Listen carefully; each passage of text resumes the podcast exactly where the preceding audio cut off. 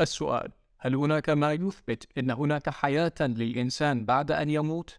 بداية أن الإيمان بوجود حياة بعد الممات يأتي هذا للمؤمنين بعد التصديق بالله وصفاته عن طريق الأدلة وإثبات القدرة والإمكان أن قدرته محققة لا ريب فيها ودلائل إثبات هذا الموضوع تتبع الاستنتاج العقلي من ضمنها دراسات العلماء لحالات الاقتراب من الموت هم أناس ماتوا ثم عادوا ونشرت هذه المذكرات في أشهر الصحف وهناك أكثر من عشرة ملايين حالة فقط في أمريكا.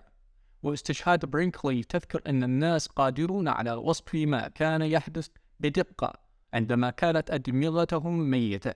عندما لم يكن لديهم القدرة على رؤية أو سماع أي شيء ومن ضمن ذلك تحكي الدكتورة كيم كلارك عن مريضة في المستشفى. ماتت أسبوع وعادت لها الحياة.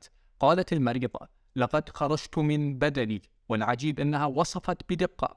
ما كان يقوم به فريق الإنعاش وقالت لقد حلقت في السماء ورأيت كل شيء بكل حرية حتى قطعت الشك باليقين.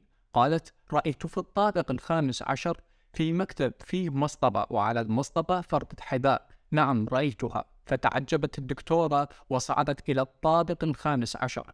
حتى وصلت وبحثت ووجدت من جانب الشباك مصطبة وعليها فردة حذاء فصدمت الدكتورة. كيف للمريضة أن تعرف ذلك وهي لم تخرج من غرفة الإنعاش. وهناك ملايين الحوادث الموثقة لمثل هذه الحادثة.